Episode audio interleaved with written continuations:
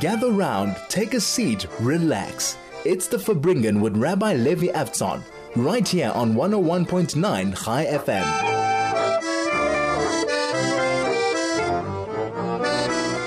Take a seat and relax. This is 101.9 Chai FM. My name is Rabbi Levi Avtzon, live here on this Tuesday, the 11th of Nisan, the 12th of April.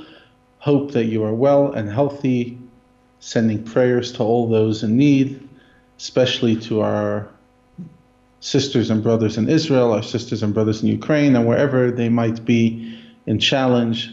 Achenu kol Beit Yisrael, Hanatunim Batzara V'Shivya, wherever they are, whatever challenges they have, may they be redeemed. Me'afela la'ora from darkness to light.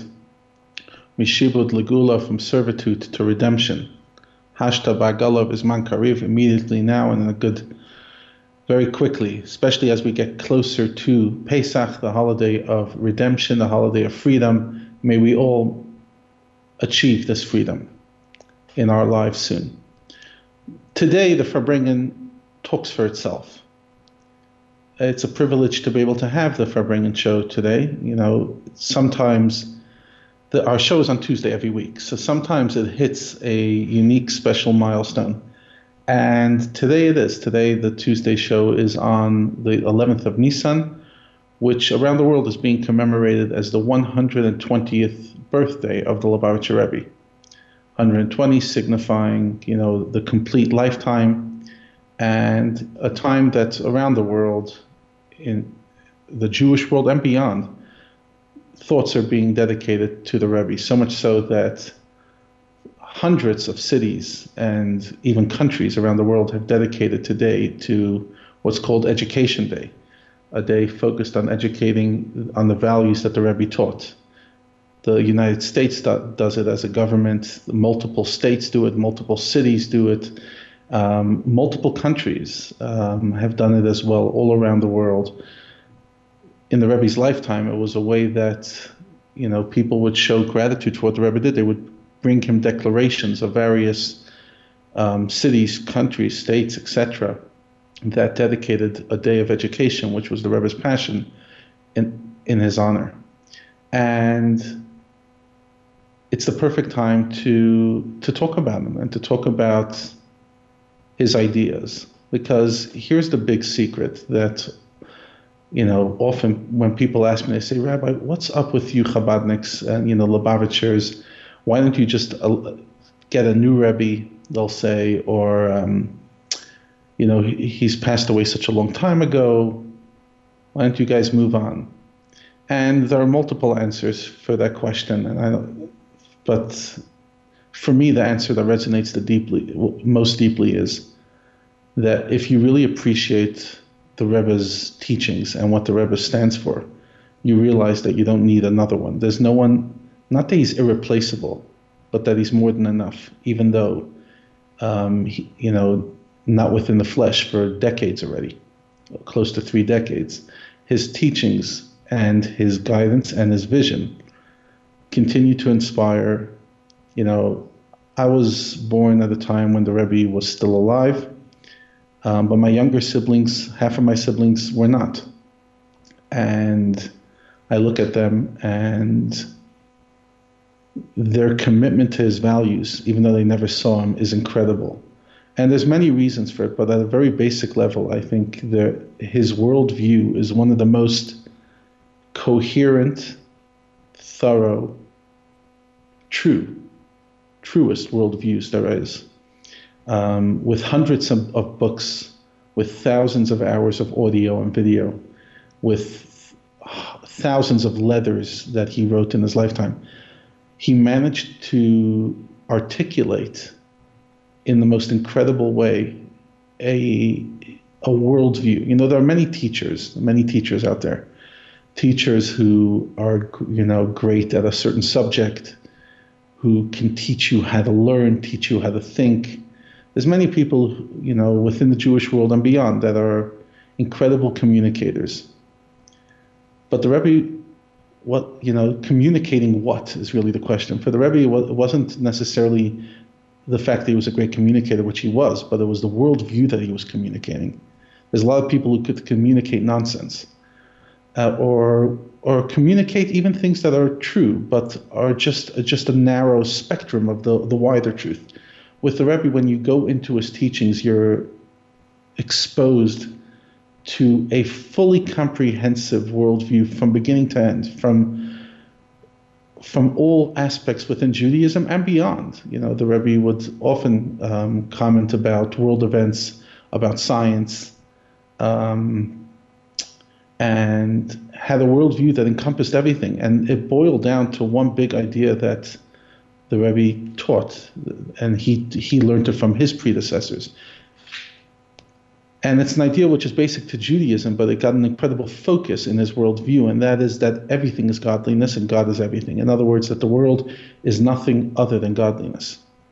And therefore, there's a lesson to be learned in everything in this world. And every single being in this world, all human beings, and every particle of, of, of, of life is pure godliness. And therefore, there is so much to learn and so much to discover and so much to. Um, to to uncover the light within every single thing out there in this world. And that worldview, the moment you see everything as godliness, as everything, literally everything, then there's nothing outside the parameters. There's nothing outside the spectrum. There's every person has to be reached, and every mitzvah has to be done, and every part of this world has to be elevated because nothing is outside the reality of godliness. So when you have a hashkafa, a worldview that's literally as big as the universe itself and beyond, you you get a, a, a way of life that is so wholesome, coherent, and true. And it's really this worldview, and more importantly, how it affects each and every one of us. In other words, how to personalize it, that I want to explore in this Farbrengen together. But what I chose today um, for the music segments is various songs that the Rebbe actually taught. Some of them, um, you know, he learned as a child, various traditions, um, but that he really brought to the Jewish world and taught them. And ever since then, they've been known as his songs. So here is over the next 40 minutes, we'll just introduce a few of those songs. Some might be more familiar than others. So here we go. Here's one of the most famous one, most probably the most famous, and it is Tzama. My heart yearns for you, Hashem. Interesting that Rabbi Lord Jonathan Sacks, um, he loved the song, and on his epitaph on his stone it says those words, Tzama nafshi, I crave for you, my soul. Those words really, um, for Rabbi Sacks, it was his life. For the Rebbe, it was also most definitely his life, this deep yearning for godliness, as this song so beautifully brings out, sung by two of the great singers in the Jewish world, very different voices, Shuli Rand and Motty Steinmetz on 101.9 Chai FM.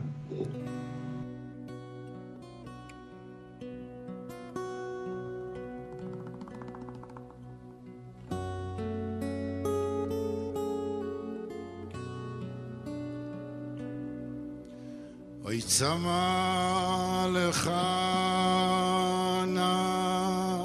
נפשי, כמה לך בשרי,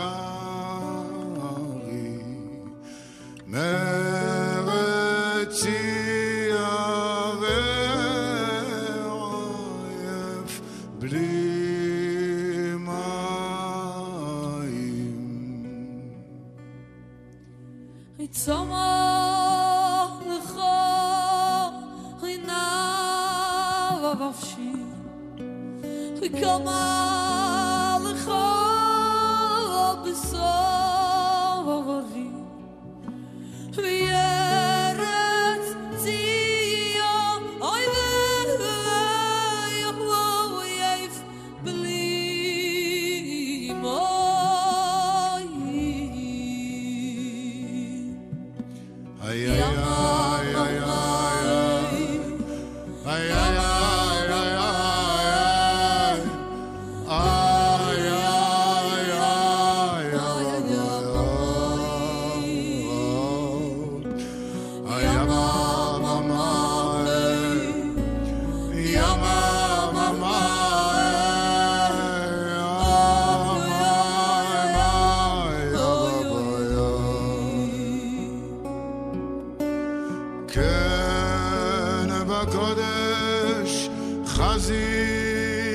תיכל לראות וזכר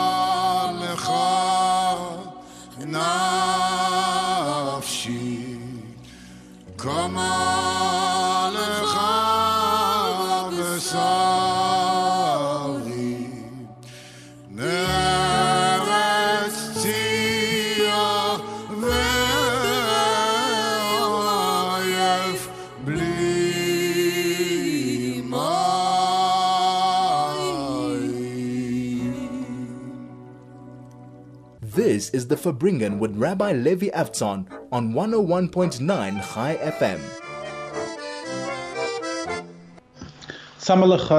My heart cleaves to God, is what King David writes in Tehillim and brought out in this beautiful melody.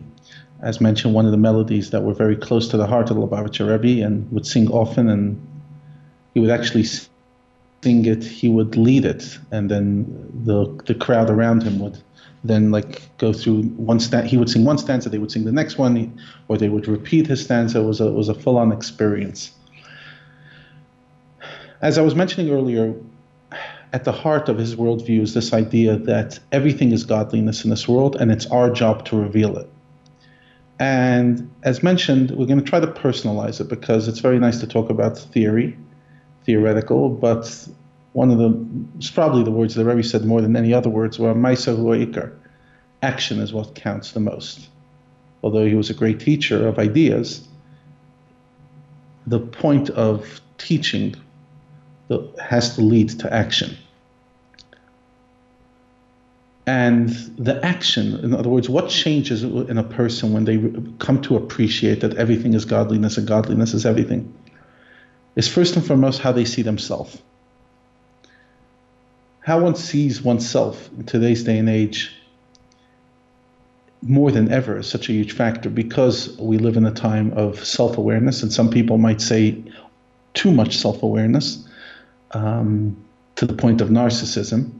But we definitely live in a time that people are more self aware. They have more time on their hands as much as they scream they're busy. They have more time to reflect, to read, and they're being exposed to a world that teaches us to focus on oneself.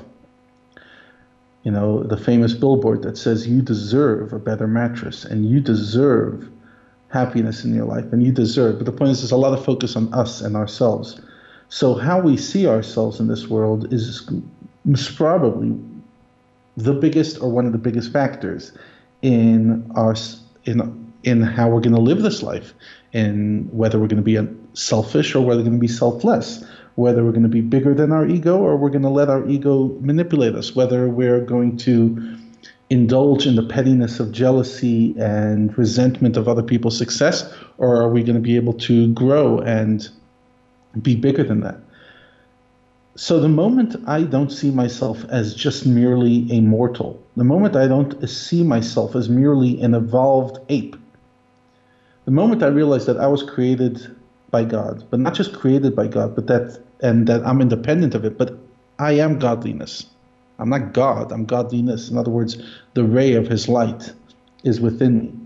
And that I literally have a touch of godliness. I have a touch of godliness within me. I am pure and beautiful. Yes, there's parts of me that maybe cover over that. There are parts of me or actions that I do that don't seem to reflect that inner core, don't seem to reflect that true part of me, which is beautiful and serene and pristine.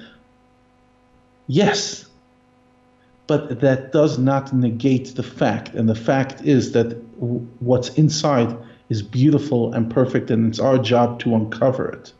And it's our job to help others uncover it. In other words, we're not here to change people. We're not here to, as Rebbe would say, we're not here to do outreach as if anybody's outside. Nobody's out. Everyone's in. Everyone's pure godliness, everyone's pure goodness. And it's all our job is to reveal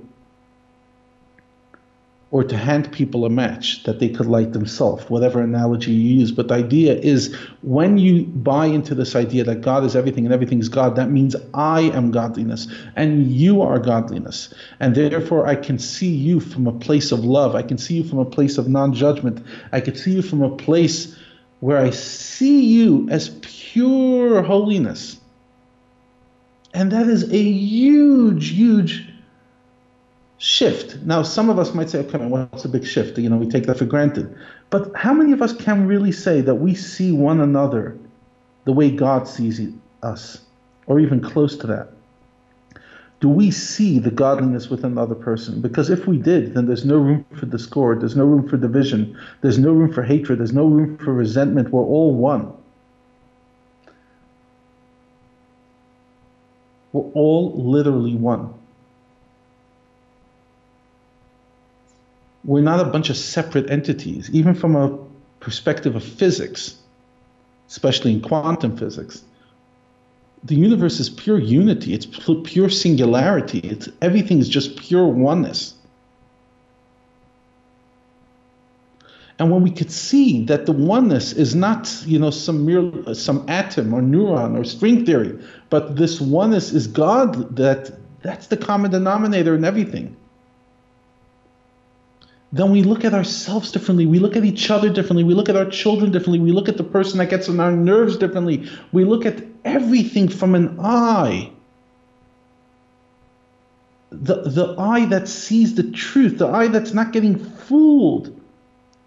You know, just like the physicist can look at a microscope and see what for us, the naked eye, we cannot see. For us, you know, I'm sitting in front of a table. For me, this table feels very much solid yeah, it's a solid no. And then the physicist comes and shows me not in theory, but in reality that it's 99.999% hollow. And that matter is an illusion.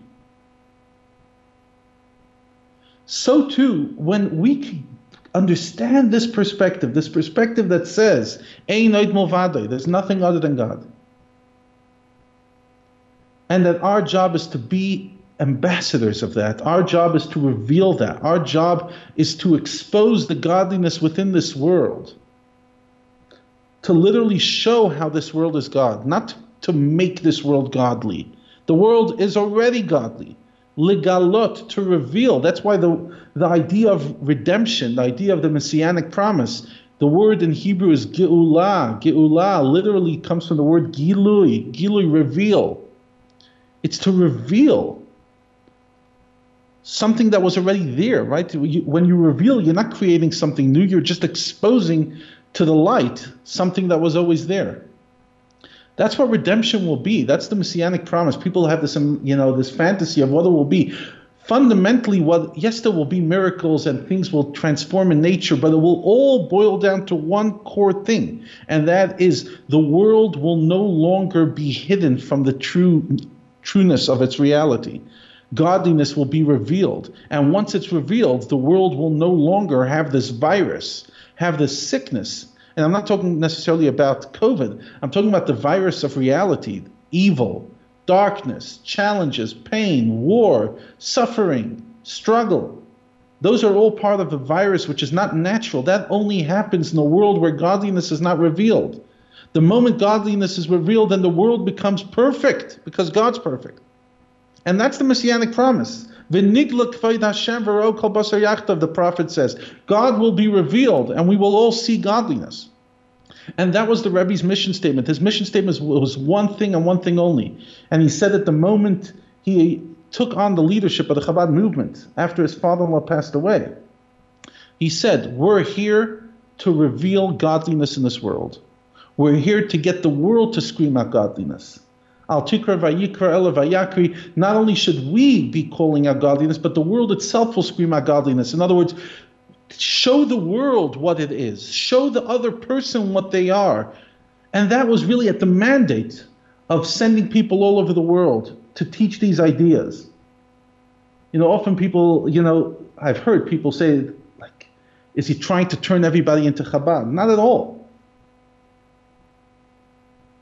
He's trying to simply help every person discover their innate godliness and to discover their beauty and their unique relationship, whatever tradition they come from, to, with tremendous respect because our individuality is not a threat to one another.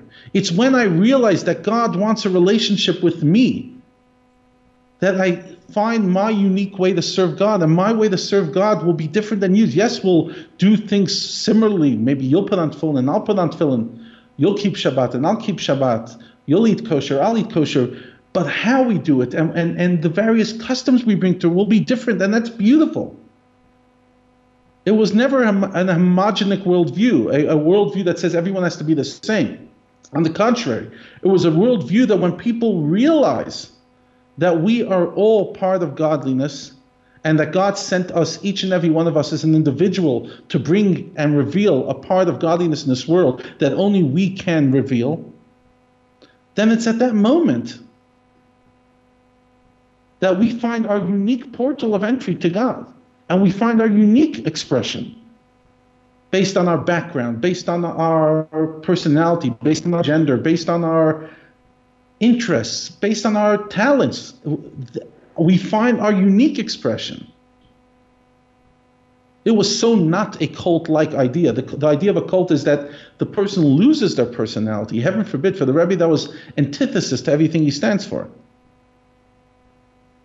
To help every person be themselves, to help every person have the unique relationship with God that they have. The Rebbe saw himself simply as a facilitator to help people find their own true calling, their own true passion. You know, as a rabbi in a non-Chabad shul, often I get asked, okay, so what's the agenda? Is the agenda to turn the shul Chabad? And no matter how many times I say it, I still feel like some people don't really believe it. Never to turn the shul into Chabad, not to change the nusach, the way we daven, no, not at all. That's not the goal. The goal is simply to bring this idea of each person finding their own unique connection to Hashem and respecting the tradition. That was something the Rebbe would always say respect the place you go to, work within those customs, don't break them, don't negate them, don't challenge them. Because God wants a unique relationship in multiple ways. Each community and each individual and each locality has its unique thing. There's something about South Africa that other countries don't have. And there's something about each community and each family and each individual that's unique. And celebrate that. One of my favorite stories of the Rebbe is uh, when he sends out this one of his first emissaries to England. And the fellow turns to the Rebbe and says, Okay, so when I get to England, what will I do? Well, you know, what's the first order of business? The Rebbe says, you'll come to England and you'll figure it out there. In other words, I'm not in England. You're going to be in England. You'll go there. You'll see the whatever lack there is or whatever thing needs more enforcement, and then you'll find it there. I'm not going to tell you exactly what to do. You know the basic outline. You know the agenda to bring godliness there. Now go figure it out there. That's not just an anecdote. That's a worldview that says we're not going to do outreach. We're not coming to change anybody. We're simply agents to help ourselves and the people around us to find their inner light, not to make other people us. Not to get followers, as Rabbi Sacks would always say about the Rebbe, but to create leaders. First of all, leaders of themselves, people who lead themselves.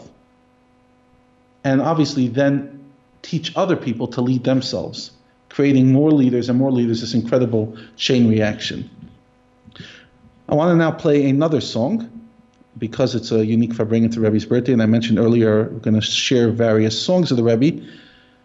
Um, so this is a song, Anim Zmirot. It's from the, the famous prayer that many shall say on Shabbos morning, Anim Zmirot B'Shirim Arog, Ki Elecha Nafshi Tarog. Also a, a, song of yearning to Hashem, similar to the previous song, sung again by Shuli Rand, and this time with Avram Fried, Anim Zmirot on 101.9 Chai FM.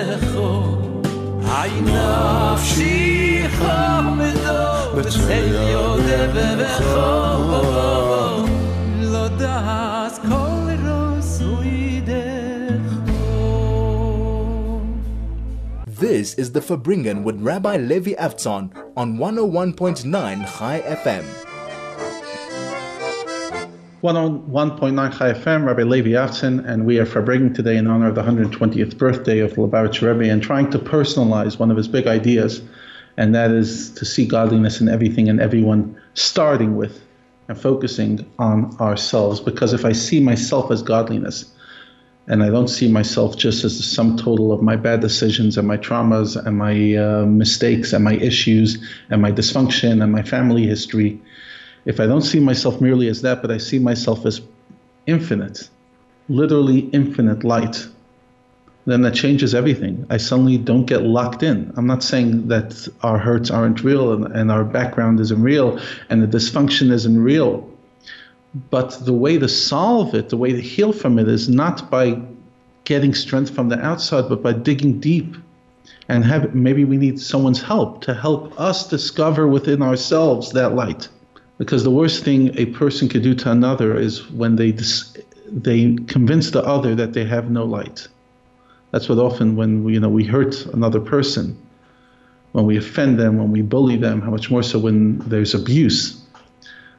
The victim can walk away feeling that they're not light, that they're darkness, that they're tarnished, that they're broken, that they're less than. Right? What does bullying try to do? Try to tell the person they're a piece of trash, right? They're not up to par. They're not up to the standard of the, whatever society convinces themselves is the standard. And then they start seeing themselves as less. When you see yourself as less, then you don't see yourself as infinite. And that's why the greatest gift you can give another person is to help them see themselves in the true way. And that's why it's so important to communicate to each other from a place of love. And interesting that the Rebbe was very passionate about words. I mean, obviously, he was a teacher, but in, in a unique way. For example, in Hebrew, hospitals used to be called houses of the sick, Bet Cholim. And the Rebbe couldn't stand that. Like, what, what do you mean, a house of the sick? That's not what it is. First of all, why are you labeling people as sick? Second of all, it's a house of healing, Bet Refuah or a cemetery, don't just call it a, a place of Beit HaKvarot, a place of um, stones and burials. Beit HaChayim, it's a place of life, eternal life. It's where the, the body goes to rest, but the soul then ascends and lives eternally. Or whether it was IDF soldiers who were hurt in battle and were often referred to as nifka'ei tzal, the people, the victims, the the people who were tarnished or injured in the army. And the Rebbe said, no, we're going to call them mitsuyanei tzal, the the mitsuyanim, the, the the super successful, the heroes of the IDF. And it wasn't just you know switching words; it was switching a narrative because again the words we tell one another and how we how we define ourselves and how we define others says so much. And therefore these things meant a lot to the rebbe. How are you going to refer to it? Even the idea of the rebbe rarely if ever used bad the word bad or evil. He would say the opposite of good. The opposite of beautiful the opposite of, of goodness etc why because we don't live in that world and we don't want to label it. and We don't want to get ourselves into that dirt and into that nonsense to transcend it. And that was just one, maybe simple manifestation of a worldview that says everything is godliness, including our speech. This is 101.9 Chai FM. This is the Farbrengen with Rabbi Levi Avtzon on 101.9 Chai FM. Finishing off the show, we'll finish it off with a song that has a story. And really, it's a story of the theme we've been exploring for the last hour.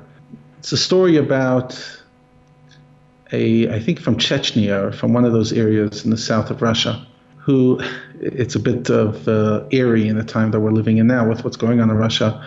But there's a story about a rebel against the Russian government. His name was Shamil. And he would cause a lot of havoc. You know, he wanted to have an independent nation. And in good old Russian style, they didn't allow independence. And he would live on top of a mountain, him and his group, and they would cause absolute terror to the soldiers down below. And one time the soldiers, again in good old Russian style, um, they say, Come down, we're going to make peace. Comes down, and they arrest him and put him in prison. And he was a songwriter. And he made a song that describes, at the beginning, it describes his days of glory, then its pain of today, and the hope for a better future tomorrow. And the song made its rounds, and eventually it made it to the Hasidic teachers, the Hasidic masters. And they found something in this melody that, although maybe it was written by a rebel, the melody really expressed a similar story of the soul. Each one of us, when our soul was up in heaven before we were born, was glorious, and we felt that glory. Then we come to this world and we, the, the glory is hidden, and we feel dark and we feel distant. And then we remember that in these challenges we achieve the true glory, and that gives us hope and optimism. And this song was taught to by the Lubavitcher Rebbe, and the song that was sung very often at his Farbrengens. It's Shamil, and this is 101.9 Chai FM. Chag Sameach. Have a great Chag, and wishing you only the best. Please, God, we'll be back after Pesach. God bless.